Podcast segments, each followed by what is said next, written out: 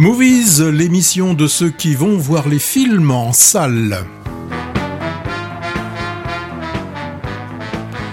Nouvelle émission animée comme à l'accoutumée par Hervé Brie. Bonjour. Bonjour à tous, bonjour Patrick. Patrick Servel anime aussi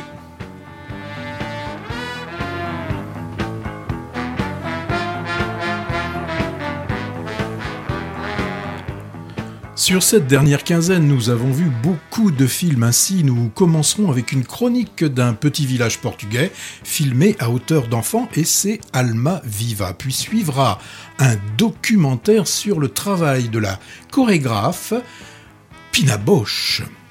Dancing Pina.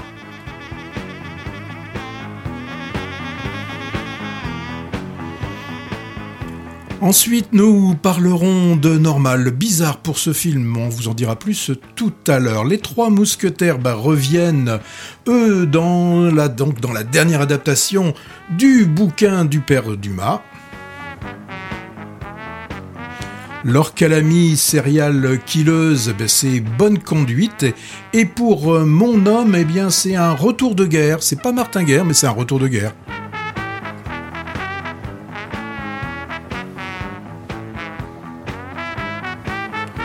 Un autre documentaire, et celui-ci c'est sur une structure d'accueil, sur des personnes, donc structure d'accueil pour des personnes atteintes de troubles psychiatriques. Et le titre c'est sur l'adamant.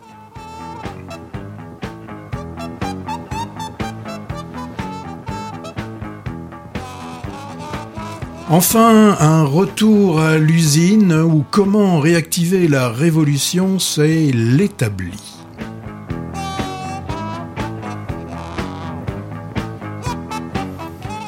Et bien évidemment, nous reviendrons dans la séquence deuxième couche sur les films que nous avons déjà vus et que nous aimons. Ensuite, et pour terminer, ce sera dans le viseur. Mais pour commencer, pour commencer, Hervé va nous faire un retour, un retour sur un festival. Oui, rubrique festival dans Movies, un peu comme d'habitude, il y a toujours, on parle des festivals, là c'est celui de Brive, Brive, la Gaillarde. Dans le cadre de ses pérégrinations dans différents festivals de cinéma, Movies s'est rendu dans quelques jours aux rencontres internationales du moyen métrage de Brive qui s'est tenu donc la semaine dernière du 3 au 8 avril.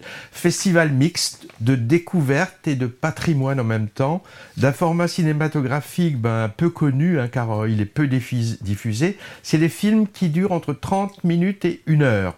Alors ce modeste festival a quand même révélé des talents. Euh, Vincent Macaigne par exemple, Alice Diop ou Laetitia Doche euh, ont, ont montré leurs premiers travaux à Brive. Il a été initié en 2004 par deux cinéastes locaux. Catel Kiléveré, réalisatrice entre autres du magnifique Réparer les vivants, en, sorti en 2016, et aussi en ce moment d'une série sur le rap français. Et le deuxième cinéaste local, c'est Sébastien Bailly. Patrick, tu le connais, il vient de sortir son dernier long métrage comme une actrice avec Julie Gaillet qu'on a chroniqué ici il y a quelques semaines. Donc tous les deux sont corésiens, ils font partie de ce qu'on appelle la SRF. Qu'est-ce que c'est que ça? Société des réalisateurs et réalisatrices de films. Et c'est cette association, une sorte de syndicat de cinéastes, qui organise l'événement. Petite remarque, cette même SRF organise aussi chaque année un deuxième événement. C'est une section parallèle au Festival de Cannes, très courue, qui s'appelle la quinzaine des réalisateurs. En fait, ça s'appelle plutôt maintenant la quinzaine des cinéastes. Et on en reparlera parce que c'est bientôt cette quinzaine des cinéastes. Alors pour cette 20e édition, il y avait 20 moyens métrages en compétition de jeunes cinéastes du monde entier et 20 moyens métrages inédits ou, ou rares de réalisateurs plus ou moins connus. Il y avait par exemple un Chabrol, Godard, Bellocchio, Oshima, Jean euh, Romero, etc.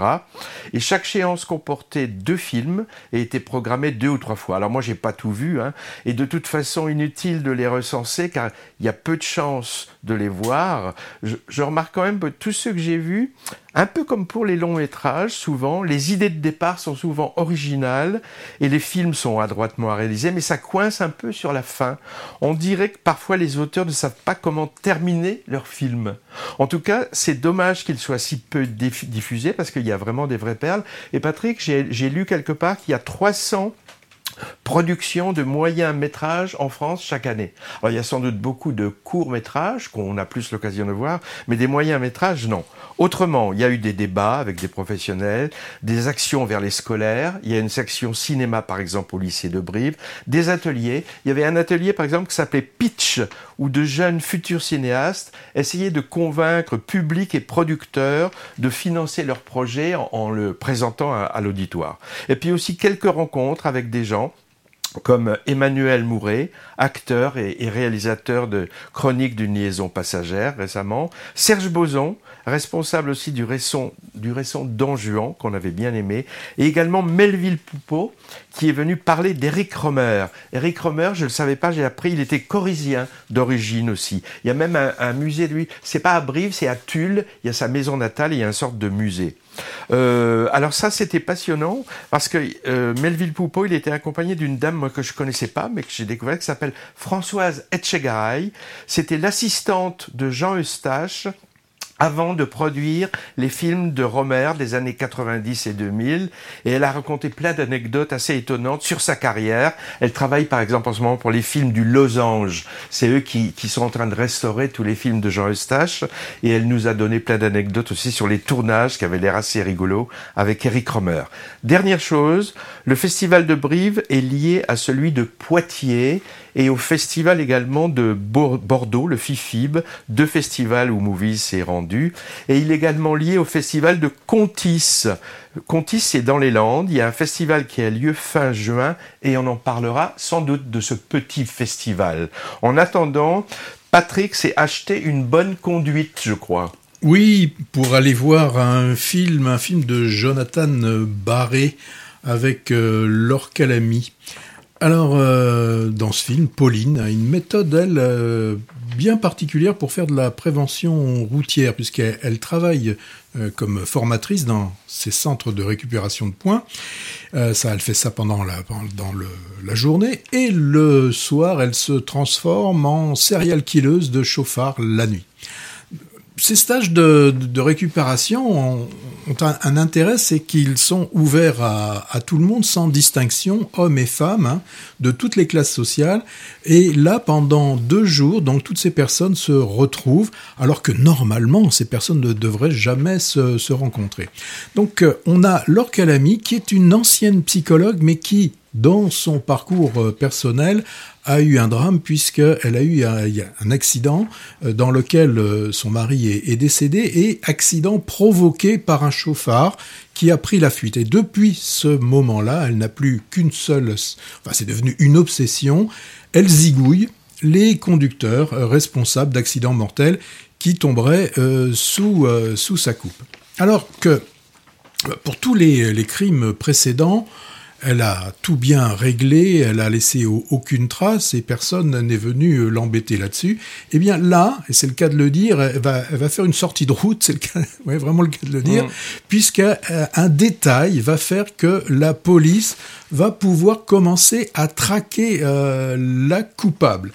Alors pour au niveau de la police, alors c'est un, un, truc un peu un peu classique. On a deux policiers vraiment différents on a celui qui vient de la région de, Montpellier, qui vient du sud, et puis on a celui qui est le pur produit euh, du, terroir, le, breton de la, le breton du, film. Bon, une très bonne idée de, départ. D'ailleurs, ça pourrait, je pensais, ça aurait vraiment pu être euh, le pitch d'un film de, de ou peut-être euh, d'un Dupieux hein, de, de maintenant. Mais le problème, c'est qu'au bout de dix minutes, on se rend compte que bah, le film manque un petit peu de, sérieux dans le scénario et dans la réalisation qui que je trouve un peu un peu hasardeuse. Alors 10 minutes seulement alors. ouais, allez soyons gentils, peut-être peut-être 20, minutes. mais après bon, j'avoue que on, s'est un petit peu euh, enfin, on s'est un petit peu je me suis un petit peu euh, ennuyé à voir ce film. Alors il y a des moments c'est vrai que le, duo des, des deux policiers un peu idiot quand même. Hein.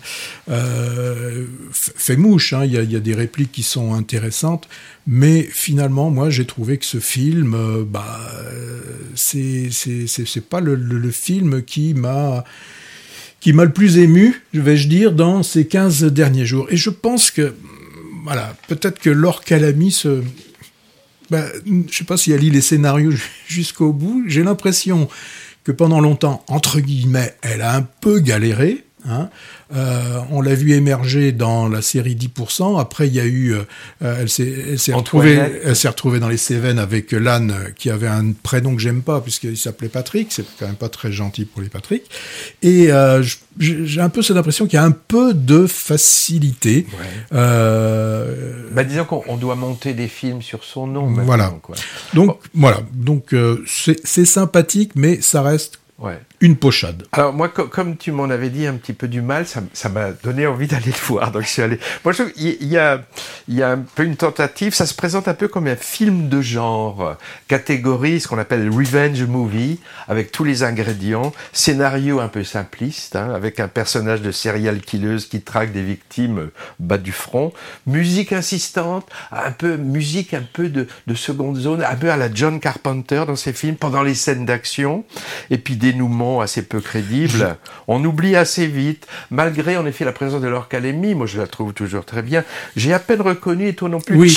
Cario en méchant, et Thomas VDB euh, qui fait une apparition aussi sympathique. Et, bien lui, je trouve vachement sympa dans, dans le film. C'est bah, il joue un personnage sympa, les autres oui, ne sont oui, mais c'est celui qui apporte vraiment de, de l'émotion. Et là, tu vois, pendant que tu, tu parlais, j'ai pensé aussi que ça aurait pu être euh, certains des films des, des frères Cohen. Euh, ça aurait pu avoir donné un. je, pense à des, des films tueurs de, de, de, vieilles dames et de, de choses comme ça. C'est vrai, c'est vrai. Et voilà. Mais bon, moyennement réussi, on va dire. Oui, alors maintenant. On va au Portugal. Oui, c'est toi qui vas nous parler d'Alma Viva. Alma Viva, c'est le premier long métrage que j'ai trouvé vraiment réussi d'une jeune réalisatrice franco-portugaise. Alors l'histoire en bref, hein, une petite fille qui s'appelle Salomé, elle a 9-10 ans, vient passer des vacances d'été avec ses parents dans un petit village montagneux reculé du Portugal d'où sa famille est originaire. Et alors là-bas s'y retrouve toute une tribu, hein, oncle, tante, cousin, autour de la grand-mère. Et on, bon, on sent bien que les relations sont un peu tendues entre les adultes et également avec les autochtones du village qui voient pas forcément arriver tout ce monde venu pour la plupart de, France d'un bon oeil. Alors la petite, elle est fascinée par sa grand-mère, grand-mère haute en couleur, hein, qui joue un petit peu euh, à la sorcière du village. Et un drame va arriver qui va déclencher des conflits familiaux auxquels la petite Salomé semble un peu étrangère. Hein. Elle, elle est hantée euh, par cette mémé qui semble lui avoir transféré des pouvoirs magiques. Alors le film est tourné à, hauteur d'enfant, autour duquel s'articule toute cette histoire de deuil et de transmission entre générations, mêlée d'un peu de mystique et de magie. Il a été présenté à plusieurs festivals où on a été, Patrick, à Sarlat, à, Poitiers, moi je sais que j'avais vu à, Poitiers, et la réalisatrice qui s'appelle Christelle Alves Meria, elle nous a indiqué, bon mais ça se sent un peu, la teneur très autobiographique de son sujet. Elle a tourné le film dans son village d'enfance, ou un village à côté, je sais plus, avec des autochtones comme figurants, et tout ça donne un côté très réaliste, presque ethnographique à son travail. Alors il y a également, et ça c'est vraiment très très drôle, un côté farce avec des passages qui font penser au cinéma de d'Ettore Scola ou d'Inorizzi. On se croirait parfois dans affreux sale et méchant ou dans l'argent de la vieille, avec des histoires de jalousie, de, tromperie, de rivalité entre les gens de la famille et, les gens du village, et notamment une scène d'enterrement assez mémorable de drôlerie. D'ailleurs, la, réalisatrice a avoué qu'elle adorait la comédie italienne, c'était une de ses références cinématographiques, et ça se voit, elle en est une digne héritière avec sa comédie lusitanienne teintée de magie encore une enfant actrice qui a la grâce, un peu comme dans Normal, dont on va parler tout à l'heure, ou dans le récent et malheureusement trop peu vu Dalva, Dalva. Mais, mais un peu plus jeune que dans ces deux films. Ce qui ajoute au côté autobiographique, c'est que cette petite actrice, c'est la propre fille de la réalisatrice, qui lui fait donc jouer son, propre rôle à son âge. encore des histoires de filles et de fils de, vous me direz. Hein. J'ajoute deux choses. Très belle lumière, aussi bien dans les intérieurs que pour les scènes de nature, qui est magnifiée ici par le, chef opérateur ou la chef-taine opérateuse, non, je sais pas, la chef, opératrice, euh, sont évoqués aussi au passage les dégâts sur cette nature avec les incendies qui ont ravagé récemment une partie du Portugal. Et enfin, Almaviva a représenté le Portugal aux Oscars cette année. Bon, il n'a pas eu l'Oscar, mais c'était pas mal du film étranger. C'est quand même pas mal pour un premier film qui mérite un grand succès. On verra si c'est le cas. Musique maestro.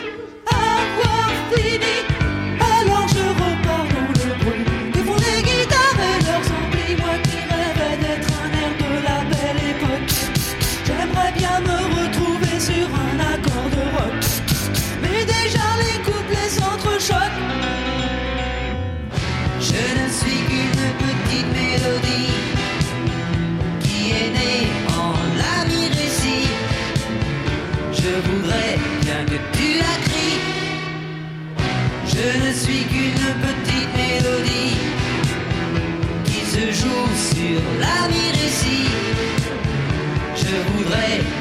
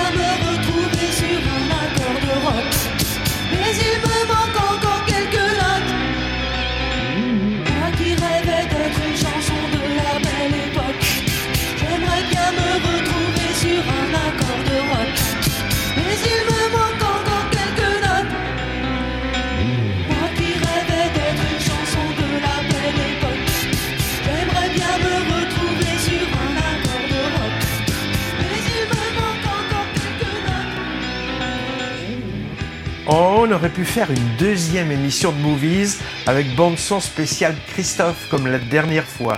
Mais on se limitera à ce titre euh, moins connu déniché dans l'album Les mots bleus né de la collaboration avec Jean-Michel Jarre euh, aux paroles.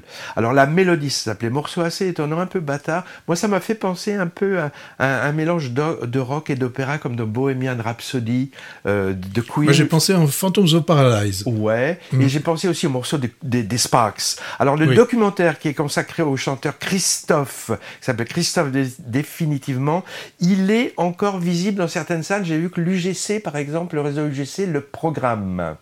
C'est ton homme, Patrick? Alors là, tu veux bien, bien évidemment que je te parle du, euh, du film de Guillaume Bureau où on a Julien qui est disparu sur un champ de bataille euh, la Grande Guerre. Et on a sa femme, Julie, elle, pense qu'il est toujours euh, vivant. Et un jour, dans le courrier, enfin dans le, dans le journal, un portrait d'un homme amnésique est, est, publié et elle, elle est certaine de reconnaître son Julien. Donc euh, ils vont se, retrouver, ils vont réapprendre un peu à, s'aimer, mais, mais, mais, mais une autre femme va réclamer cet homme comme étant son mari. Alors, Guillaume Bureau nous, nous indique qu'il s'est inspiré d'un fait divers hein, qui a véritablement existé et qui a opposer plusieurs familles, il n'y avait même pas deux, il y en avait, en trois ou quatre, autour d'un soldat inconnu mais vivant. Un soldat euh, amnésique qu'on avait retrouvé sur un quai de gare. Et donc, quand sa, sa photo a paru dans, la presse, euh, eh bien, des, plein de, de, familles vont soit identifier un frère, un fils, un père disparu pendant, pendant la guerre. Il faut quand même savoir que euh, qu'après-guerre, 300 000 soldats sont déclarés comme euh, disparus. Donc forcément, ça fait autant de, familles qui bah, sont dans la difficulté de, faire un deuil. Hein. Dès lors qu'on n'a pas euh, la, preuve, qu'on n'a pas vu de corps, qu'on n'a pas eu d'informations, c'est très compliqué euh, d'aller jusqu'à la procédure où à un moment donné, eh on va demander la déclaration comme mort de quelqu'un de disparu. Donc là, pour, euh, pour le film C'est mon homme, on a deux femmes qui ont chacune hein, des, preuves pour euh, nous pour pour dire que c'est c'est leur homme. Hein. Pour une, c'est une, une cicatrice hein, qu'elle est capable de, de reconnaître, et pour l'autre, eh bien c'est c'est une écriture qui est très semblable à, à un mot qu'elle avait pu recevoir de de cette personne. Alors les deux femmes, c'est Laila Bekti et Louise Bourgoin qui euh, reconnaissent donc l'inconnu qui lui est interprété par euh, Karim euh, Leclou. Alors Karim Leclou là dans dans le film. Excuse-moi Patrick. Oui, voilà, j'en ai pris plein les oreilles. Et donc, c'est quand j'ai dit Karim Leclou que ça t'a fait réagir comme ça. Et donc, bah, ce Karim Leclou, euh, il a, euh, au niveau de l'interprétation, je dirais même uniquement au travers du, du regard, dans son regard, euh, on, on, y trouve euh, toutes les, les blessures qu'il a certainement dû endurer pendant toute, euh, toute cette guerre. Donc, il est, il est vraiment un, un, impressionnant et on comprend on comprend que ces femmes euh, puissent en être euh, amoureuses et ont envie de, le, de le retrouver. Alors, on les... le voit beaucoup, ce Karim, oui, de plus en oui, plus. Oui, on l'avait vu dans le... Euh, L'histoire de... Pour la France. Pour la France, Pour ouais. la France, oui. Les gouttes d'or aussi, paraît qu'il est très bien. Ouais. Et donc là, euh, on, on, sent bien que les, les, femmes ne sont pas animées par... Euh, elles sont pas vénales, hein, elles sont pas là en se disant, tiens, on va récupérer euh, un, un, homme et peut-être derrière une, une pension d'invalidité. Hein. D'ailleurs, il, il, pose la question à un moment donné, c'est pour ma pension que vous voulez... Bon, non, elles, elles sont établies, elles ont euh, chacune un, travail aussi différent d'ailleurs l'une que l'autre, hein, puisqu'il y en a une qui qui travaille avec de la lumière, puisqu'elle est photographe, et à cette époque-là, il fallait beaucoup de lumière, alors que l'autre est chanteuse dans un, dans un cabaret, donc une plutôt de jour, c'est Laila Bekti, et une plutôt de nuit, c'est Louise Bourgoin. Donc premier long métrage de Guillaume Bureau, belle histoire d'amour, beau décor, beau costume, interprètes qui, qui font le job, pour moi, je sais, je deviens certainement un peu exigeant. Ça n'a pas suffi pour que j'y trouve un, bon film. Ça n'a pas été suffisant pour moi. Ça a été un brin ennuyeux cette histoire. Euh, c'est pourtant cette belle histoire euh, d'amour. Ça me fait penser quand même à quelque chose ton histoire. Ça te fait pas penser à... oh, Je pense que tu ah vas oui. passer à, à Martin Guerre. Martin oui, sauf que qui Mar... était une histoire vraie aussi. Oui, mais Martin Guerre, on sent bien que lui, il essaye quand même de tromper son monde. Ouais. Et il a pris la place de quelqu'un ouais. d'autre. Alors que là, dans le film, et là, Mhm. je dévoile rien du tout, euh, Karim Leclou, donc le, le, le Julien de, de, Delaunay, est vraiment amnésique. Donc, il, il est absolument pas, pas si simulateur. Bon, il y, y, a quand même dans ce film le côté intéressant où euh, des, une histoire d'amour qui va se reconstruire. Et lui, forcément, avec ces deux femmes, va être obligé de faire un choix. Et donc, euh, vous, bah, vous le verrez si vous allez voir euh, ce film. Ok. On va danser un petit peu?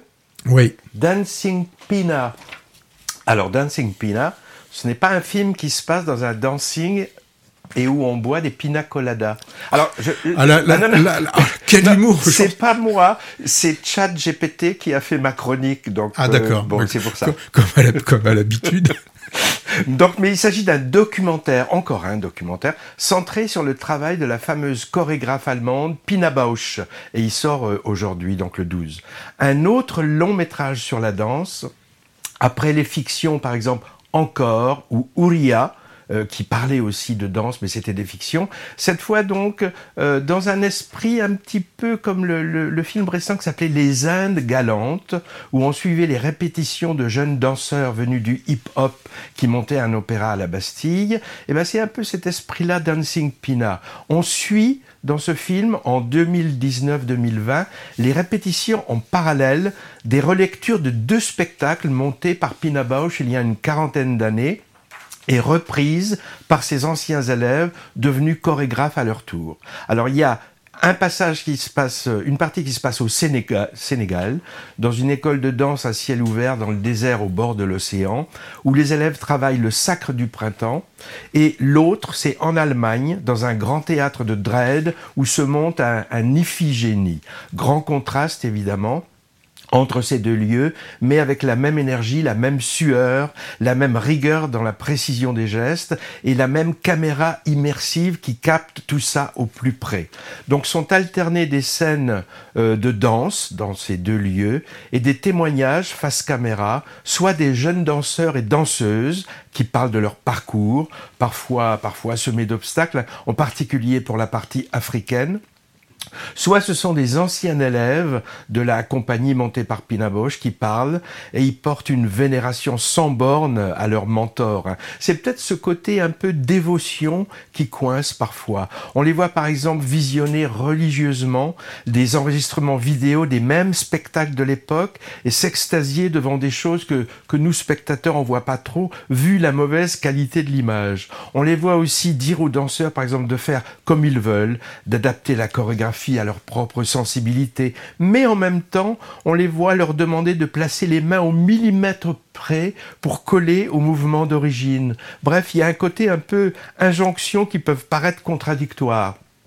Ou alors ça montre, un peu comme pour un texte de théâtre ou une partition musicale, qu'on ne peut s'en libérer et se l'approprier que quand on le connaît sur le bout des doigts. C'est la fameuse liberté dans, dans la contrainte, quoi. En tout cas, ce mélange de, de personnes d'âges différents, de nationalités différentes, de sensibilités, de décors est vraiment très intéressant. Alors c'est évidemment passionnant quand on même le travail de, de cette figure de la danse qu'a été Pina Bausch, qui a révolutionné le genre dans les années 70 en, en mixant un peu classique et contemporain et en incluant aussi dans sa troupe des, des morphologies différentes, des corps de, grands, des corps de potelés, de vieux aussi par exemple, qui prenaient des, des postures très atypiques.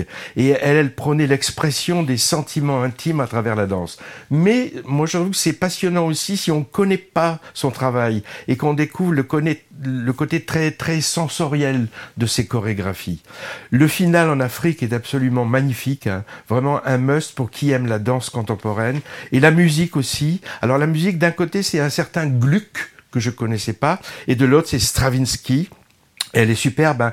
Moi, je trouvais quand même, et j'en ai discuté avec la personne avec qui j'étais, il manque quand même un peu d'explication sur les livrets de ces deux œuvres. Pour les gens comme moi qui sont peu au fait de cette musique, ça, ça m'aurait aidé à mieux comprendre ce qui se joue dans les chorégraphies. Je pense qu'ils auraient pu mettre des cartons, par exemple, au début, pour donner une idée des, des histoires qui sont dansées. C'est d'un réalisateur allemand qui s'appelle Florian Heitzen. Euh, J'ai réfléchi après à un autre documentaire sur Pina Bosch a été réalisé il y a une dizaine d'années. Par Wim Wenders. Ouais, c'est ça. Mm. Le compatriote et fan Wim Wenders. Mais là, c'était une captation d'extraits de ses principales créations qui étaient superbement mises en scène. Ça s'appelait Pina tout simplement. Tandis que là, ça s'appelle Dancing Pina. J'ai vu que le film était très bien distribué, le réseau UGC le distribue, et puis les cinémas indépendants comme le Jean Eustache et l'Utopia à Bordeaux. Voilà, maintenant, euh, Maestro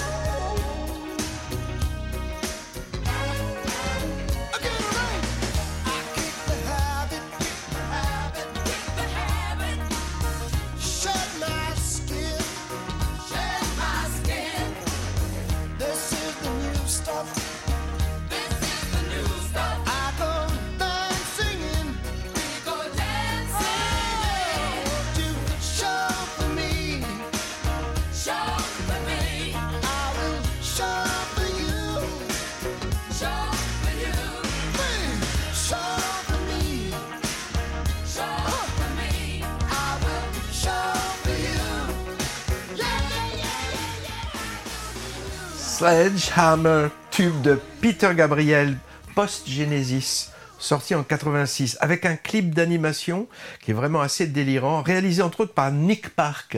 Nick Park, c'était le papa de Wallace et Gromit, euh, Chicken Run, euh, Shaun le mouton. Peter Gabriel a entretenu des rapports étroits avec l'image filmée, pour des clips donc, mais aussi pour des musiques de films. Il a fait par exemple la musique de Birdie d'Alan Parker, de La dernière tentation du Christ de Scorsese aussi. Et plusieurs de ses chansons ont été utilisées dans de nombreux films. J'ai lu aussi, ça m'a, il a, il a un tout petit peu fait l'acteur, par exemple dans le film un sketch s'appelle New York Stories, triplement signé Scorsese, Woody Ah. Allen Mm. et Coppola. En Je me fait, souviens, hein. oui. Alors, Patrick, tu es allé travailler à la chaîne, c'est ça? Oui, dans la fin des années 60, euh, on a des militants d'extrême gauche euh, qui se font embaucher dans des usines et aussi dans les campagnes, mais là on va plutôt être dans, dans les usines, afin de comprendre le travail euh, en fait de l'intérieur et aussi, hein, c'est quand même le, le- le but principal, de préparer euh, la révolution à venir. hein. Et on les, a, on les nommait les établis. Ils ont été euh, 2 à 3 000 hein, à travers la France, des étudiants, beaucoup d'intellectuels venant des, des classes euh, bourgeoises. Et donc ce, ce film eh bien, va nous euh, parler de l'un d'entre eux.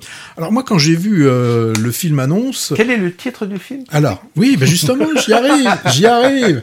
Non, mais il y, a- il y a quand même une certaine construction Oui, dans mes, dans mes Alors, je- interventions.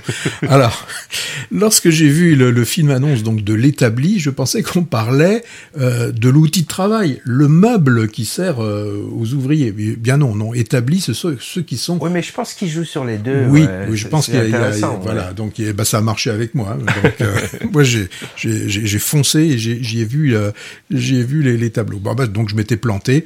En fait, c'est vrai, je connaissais pas ce, ce terme ni euh, l'histoire de, de ces personnes hein, de- d'extrême gauche qui lâchaient tout hein, euh, pour comprendre euh, ce qu'était le, le travail des, des, des Donc ouvriers. c'était après 68. C'est après 68. On est encore en 68, mais c'est euh, la, la fin, la fin 68. Et là, donc, en fait, c'est c'est un peu bah, le, le- le vieux truc hein, du cheval de Troie. C'est euh, voilà, on, rentre à l'intérieur, le loup dans la bergerie, enfin le, truc, euh, le truc classique. hein. Donc rentrer dans l'usine pour y fomenter la, révolution. Oui, on est, c'est quelques mois après euh, 68. Donc celui sur lequel le, focus est fait s'appelle Robert. Il est normalien. Il, euh, enseigne euh, dans, dans grandes universités et il est militant euh, d'extrême gauche. Il va se faire embaucher chez Citroën en tant que travailleur à la chaîne. Donc euh, son but, hein, c'est relancer la, révolution dans les, ateliers. On voit que bon, les ouvriers sont un peu fatigués parce qu'ils ont quand même beaucoup donné hein, au, travers de ces dernières euh, de cette dernière grève. Et je veux pas dire qu'ils veulent tourner la page, mais peut-être qu'ils ils ont envie quand même de passer un petit peu à, autre chose. Alors il y a un événement qui va être euh, important pour Robert, c'est que l'usine Citroën, faut dire qu'elle manque pas d'air quand même, hein, c'est qu'elle demande aux ouvriers de payer ce que l'entreprise a lâché suite aux accords de Grenelle. C'est-à-dire qu'elle va leur demander de travailler, de demander donc aux, ouvriers de travailler trois heures de plus par semaine, non payées, hein, euh, pour, alors je mets entre les guillemets, hein, euh, pour rembourser. Même pour ceux qui viennent d'être embauchés. Donc, à la limite, on pourrait dire, même si c'est- quand même grossier comme, comme truc et ça manque pas d'air, euh, mais ceux, ceux qui rentrent, eux, ils y sont pour rien, et ben eux, c'est pas, pareil. Et donc là, va commencer, il va pouvoir, euh, le, Robert, euh, s'appuyer sur, sur certaines personnalités fortes et commencer à euh, à proposer de faire la, la grève et c'est ce qu'ils vont faire, c'est-à-dire que normalement ils devaient terminer donc à 17h45 et bien à 17h ils commencent à arrêter de, de, de travailler. Alors c'est l'histoire, hein, donc l'établi, j'ai bien répété le film, le titre du film, c'est une adaptation hein, d'un d'un roman qui portait donc le même nom, de ce qu'on appelle un roman donc Un roman ou, euh, ou vraiment une histoire Oui, vraie? alors c'est un c'est un roman, mais qui était d'après une histoire Ouais. euh, d'histoire vraie, puisque c'est bien Robert Linhart qui qui, est, qui était le celui qui est rentré dans dans l'usine.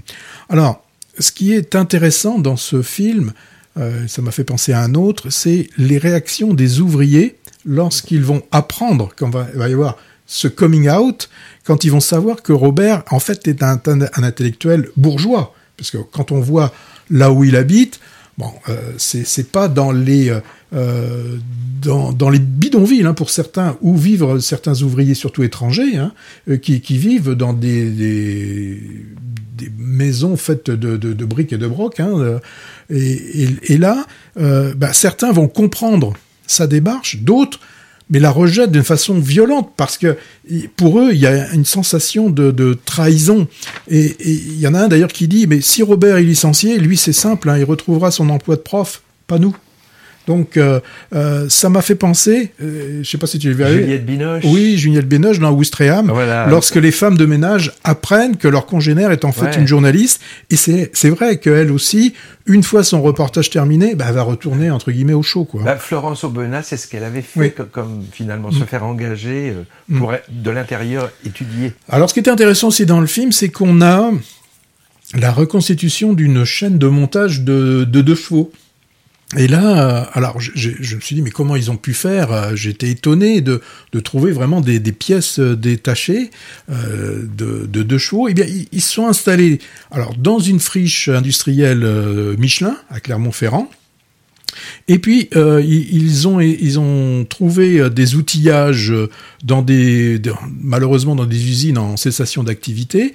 Et pour les deux chevaux, eh bien ils ont été reprendre des véhicules de, de collection. Pour certaines, ils les ont démontés pour qu'on les puisse voir en fait les les remonter. Ah bah, les Et- collectionneurs devaient être contents là. Pierre. Et on a aussi euh, des, des pièces qui continuent à être fabriquées, par exemple des portières, euh, tout ça pour assurer le, le, le SAV. Et franchement, quand on voit à quoi ressemble une deux chevaux euh, presque nue, on se dit comment on faisait pour rouler là-dedans. C'est vraiment la boîte de On sardines dirait un vélo blanc avec euh, avec quatre roues quoi. Alors bon, l'établi, l'établi, c'est un film politique très démonstratif. Bon, il, il relate hein, ce que pouvaient être les, les rapports euh, patronat-ouvrier à, ce- à- à cette époque. Je suis pas sûr qu'ils aient vraiment, vraiment euh, évolué. Peut-être dans la forme, mais dans le fond, je pense que ça reste un petit peu la, la- la même chose. Alors, le trait est forcément un peu forcé, me semble-t-il, par moment, mais c'est souvent nécessaire hein, lorsque l'on veut montrer quelque chose, c'est d'utiliser un, gros crayon. On a par exemple Podalides qui joue un, chef d'atelier. Bon, on nous dit euh, il, a fait l'indo. euh, euh, il est il a dû prendre plaisir à jouer euh, cet enfoiré, hein, parce que là, euh, il a son petit collier, euh, sa petite barbe, ses petites lunettes. il a aussi ses chiens de garde, hein, c'est-à-dire qu'il y en a les, briseurs, de grève qui, sont là. Bon, voilà. Donc Podalides, j'ai plus l'impression qu'il s'est fait plaisir à, à jouer un salaud. Plus classique, en, en tant que délégué CGT et prêtre de surcroît, on retrouve euh, bah, échappé des frères Dardenne, Olivier on Gourmet. a Olivier oui. Gourmet. Bon, là, c'est une habitude. Bon, j'ai eu un petit peu de difficulté à croire euh, cette euh, histoire, peut-être par. euh, j'ai trouvé quand même par euh, le- l'acteur principal. J'ai trouvé un peu un manque de, de, de charisme dans, dans, dans, dans Swan Arlo. Swan Arlo, oui. Ah. Euh, j'ai vraiment pas été convaincu. Euh, je pense que c'est un film qui, qui- qui a peut-être un peu trop intellectualisé, intellectualisé euh, la, la- la- la chose et qui en a dépourvu des- d'émotion. Donc voilà, ça m'a un petit peu, un petit peu déran- dérangé ce, Oh, ce- moi, ce je l'ai pas vu, mais, mais malgré ta conclusion, j'ai quand même en- envie d'aller le voir. On change de sujet un petit peu. Oui, alors là aussi, tu vas nous parler de quelque chose de, de pas très très forcément gay, si peut-être. le si, film, si. euh, il y a de l'humour. Ça s'appelle Sur l'adamante. C'est le dernier film, donc il sort la semaine prochaine, le 19 avril, du documentariste très reconnu Nicolas Philibert, auteur du Pays des sourds en 92 par exemple, ou Être et avoir sur la vie quotidienne d'une petite école en 2002. Le documentaire est en vogue. hein. On en a vu des super intéressants, je trouve, ces six derniers mois. Je pense, Patrick, à, à Riposte féministe sur les colleuses d'affiches, tu te souviens? Euh, Média Crash sur les enquêtes de Mediapart. La Grande Évasion sur les évadés du fisc. Et sur les filles, euh, les filles mères, là. Ah oui, je sais plus le nom, tu as Oui. raison, en effet. Toute la beauté et le sang versé sur la crise des opioïdes américaines et ses responsables. Ils sont souvent à teneur plutôt politique, ces documentaires. Ah ben, il y a le Dancing Pina dans, dont, on a parlé tout à l'heure. Alors sur l'adamante, on peut dire que c'est aussi politique. Hein. Des cartons l'affichent clairement à la fin, mais c'est pas ce qui frappe en premier. Il s'agit d'un voyage immobile en terre euh, inconnue ou, peu ou mal connue de la plupart d'entre nous, car, car, elle fait peur. Je parle de la folie, entre guillemets, euh, thème qui est cher au réalisateur, qui a déjà travaillé sur ce sujet. Alors, l'adamante, c'est le nom d'une péniche fixe amarrée sur la Seine à Paris. Donc elle ne vogue pas. C'est un lieu thérapeutique pour des personnes qui ont des problèmes psychiatriques, qui accueillent la journée donc des patients, à des psychiatres, des animateurs d'ateliers culturels, peinture, danse, musique, etc. Plus un bar, euh, et c'est une structure qui existe depuis une dizaine d'années. Le film débute très lentement par l'ouverture du lieu le matin et se clôt sur la fermeture le soir. Le cinéaste prend son temps avant et après l'immersion à bord. Et on découvre donc petit à petit plusieurs personnages qui s'expriment longuement sur leurs désirs, sur leurs parcours, souvent de façon très articulée et sans filtre. Il n'y a pas ici de voix off surplombante, il y a très peu de situations d'interview, seulement parfois des interventions hors champ pour relancer la discussion la caméra ou les caméras très discrètes hein, se promènent ou, se posent parmi les protagonistes et les gens se racontent tout simplement ou, se taisent d'ailleurs. Hein. C'est vraiment passionnant et c'est très émouvant. On a toute une galerie de personnages avec des, comportements qui peuvent paraître étranges et qui sont parfois drôles. Hein. Il y a la dame qui joue à la chef, par exemple, le lettré timide et un petit peu mytho, le musicien, celle qui veut animer, un atelier de danse. Ils sont tous plus ou moins cabossés et ils sont vraiment attachants. Il y a aussi des thérapeutes qui prennent la parole et, on ne sait pas parfois si c'est un patient ou si c'est un, un, accueillant qui cause. Et ce brouillage des frontières qui, qui est voulu, euh, a dit après Nicolas Philibert, il est vraiment assez étonnant. Hein. L'humour aussi est présent. Alors, il y a notamment un running gag où la comptabilité du bar, qui est faite en commun, et, les comptes ne tombent jamais, jamais juste. Alors, le tout début, moi, m'a cloué au fauteuil. Hein. On y voit un des protagonistes interpréter a cappella une chanson très, très connue du groupe Téléphone, et c'est vraiment bouleversant. On, la passera, tiens, cette chanson une prochaine fois. Alors j'imagine la patience qu'il a fallu au réalisateur et à son équipe, euh, sans doute très légère, le temps nécessaire pour gagner la confiance des uns et des autres, afin qu'ils oublient les, les caméras et aussi sans doute les dizaines d'heures de rush à monter. Donc sur l'adamante, pour moi, c'est vraiment une bouffée d'humanité ou, d'humanisme, je ne sais pas comment dire. Hein. En tout cas, c'est souvent une des caractéristiques du travail de Nicolas Philibert. Et, ce film fait voir sous un autre jour euh, la, folie, entre guillemets, avec l'idée aussi de la déstigmatiser. C'est un, un des combats de Nicolas Philibert. Alors, contre toute attente, le film a décroché l'Ours d'or à Berlin en février dernier. Euh, moi, j'ai vu euh, ému Nicolas Philibert. Il avait préparé un texte en anglais parce que là-bas on parlait en anglais et il savait plus comment parler. Donc, il a demandé à un traducteur d'intervenir. Il a remercié le jury d'avoir mis le documentaire à l'honneur dans, un grand festival. Hein. Et je sais, Patrick, il était de passage, je crois, au Jean Eustache la semaine dernière pour dernier, présenter son film. Hein. J'ai pas encore, euh, j'ai pas eu des de, camarades qui seraient allés voir ça. Euh, on parle de quoi maintenant? On parle plus. Non, on parle plus, on, va écouter un peu de, musique plutôt. Oui. Kriegsminister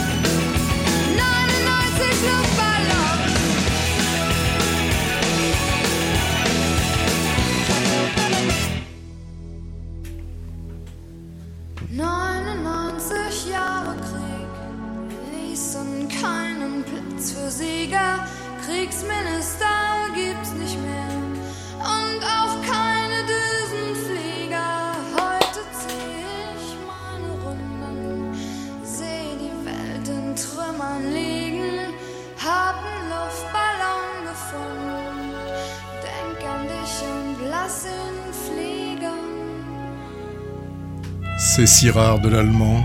Eh oui, 99 Luftballon, 99 ballons de baudruche en français. Immense tube de 83 d'un groupe allemand mené par la chanteuse Nena. En fait, c'est une chanson, j'ai regardé la traduction, un texte engagé en, pleine guerre froide. Les 99 ballons de baudruche passant par-dessus le mur de Berlin. C'est un titre qui a été utilisé dans beaucoup de films, hein. bon, car marqueur de, de cette période, hein. dans Boogie Night de Paul Thomas Anderson, dans La Buzz, il y a de 2003, dans Camille Redouble aussi en 2012, et aussi dans plusieurs séries. Par exemple, Les Simpsons, la série d'animation qui s'est fait une spécialité de malaxer la pop culture. À Oui. toi, Patrick. Oui, je vais vous parler d'un film qu'on avait bien aimé tous les deux et qu'on avait découvert lors du dernier festival euh, d'Angers. C'est Normal, un film d'Olivier Babinet.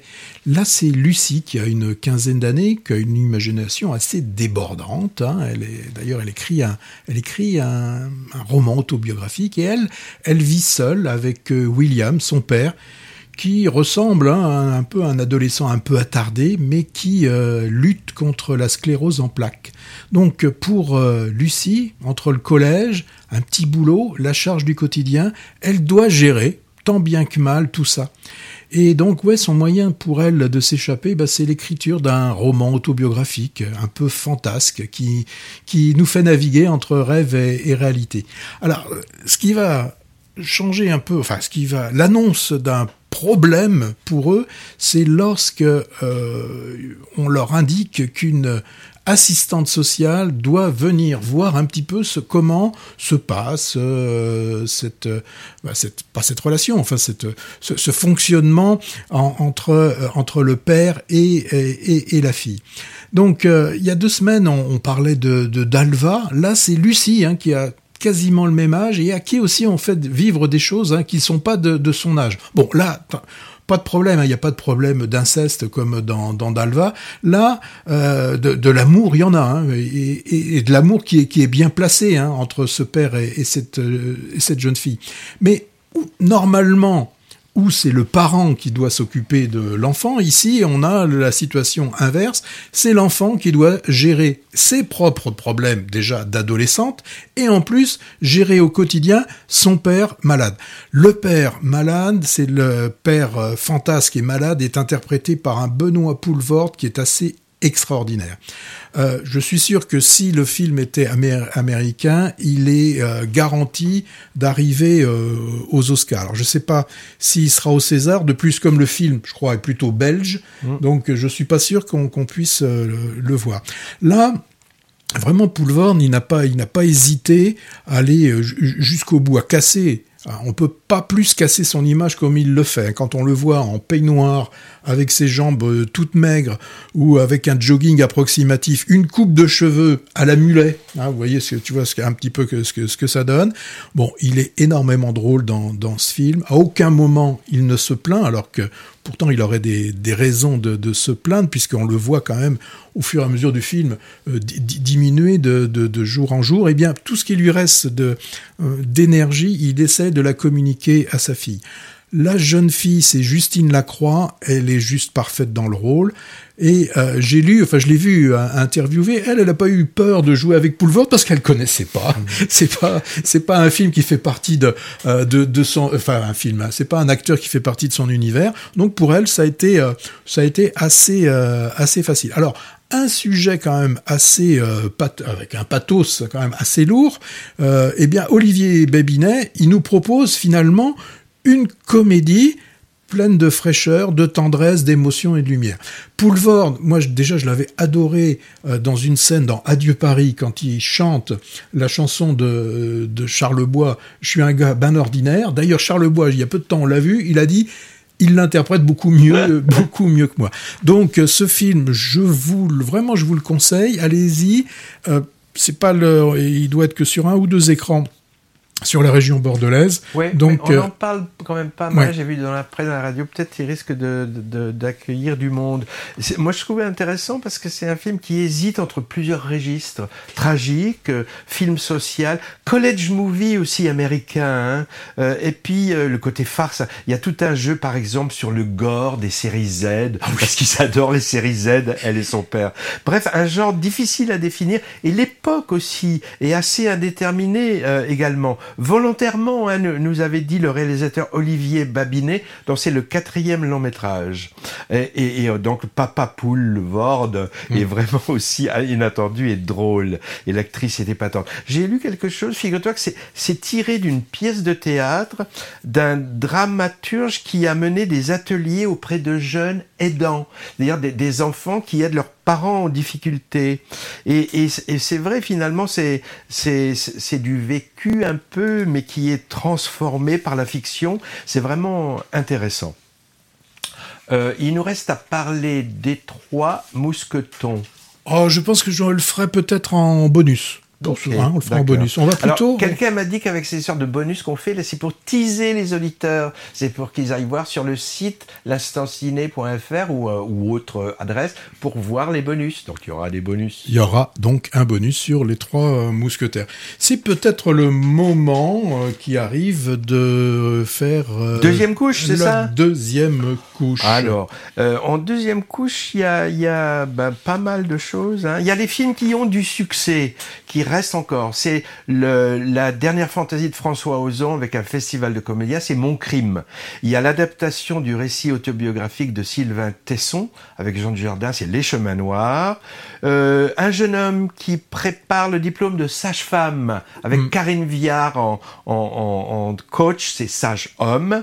Le thriller politico-social Ah oui, avec celui-là, ouais, celui-là, on a bien aimé. On vous en a déjà parlé. de grandes, espérances. Et je verrai toujours au visage, film choral qui nous fait découvrir la justice restaurative. Ceux-là, ils marchent, ils restent à l'affiche. Et puis il y en a d'autres, faut se dépêcher si on veut les retrouver. J'ai vu que le retour des hirondelles, paysannerie chinoise la famille Asada, tragicomédie japonaise, The Lost King, bonbon anglais, Christophe définitivement, le document sur le chanteur, le bleu du caftan, euh, évocation sensible de l'homosexualité au Maroc, la syndicaliste, Huppert magistrale en lanceuse d'alerte, et Un homme heureux, comédie sur la transition de genre avec Lucchini et Catherine Freud.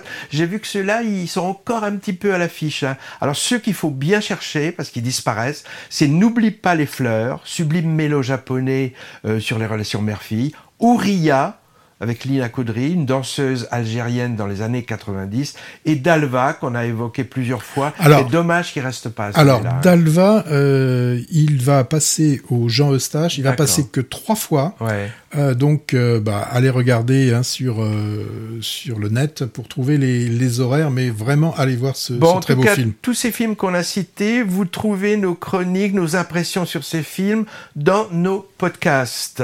Alors, on va voyager dans le viseur. Il y a plein de films prévus qui viennent de, du monde entier. Alors, en Corée, si vous voulez en Corée, il y a About Kim Shuo, polar avec une lycéenne en personnage central. Vous voulez aller en Irlande, The Quiet Girl, mélo familial, qui a été tourné, Patrick, en gaélique, en langue gaélique. Ça, c'est très rare. Un film allemand, Cocon, et puis aussi, un, tiens, un animé japonais dont on parle beaucoup en ce moment, qui s'appelle Suzume, qui était en compétition à Bellerin. Brighton 4, Brighton 4, film géorgien. Les complices, ça c'est bien français. C'est sur un tueur à gages qui veut se mettre au repos. C'est avec Fabien. Da- Non, combien il s'appelle? Damiens, ça a l'air très drôle. Et puis Les âmes sœurs, le dernier était chiné quand même. Hein. Il y en a encore d'autres, on les dit ou pas? On n'a pas le temps? Non, on n'a pas le temps. On n'a Oh, pas c'est le temps. On a juste le temps de dire au revoir, peut-être. Bah ouais. Bon, alors, euh, alors on vous dit au revoir à- dans bientôt une quinzaine, le 29 avril. Euh, on rappelle que vous pouvez vous revoir tous nos chroniques sur l'instanciné.fr. Cliquez sur les films pour avoir simplement le film si vous voulez. On a saucissonné l'émission. Merci. Au revoir.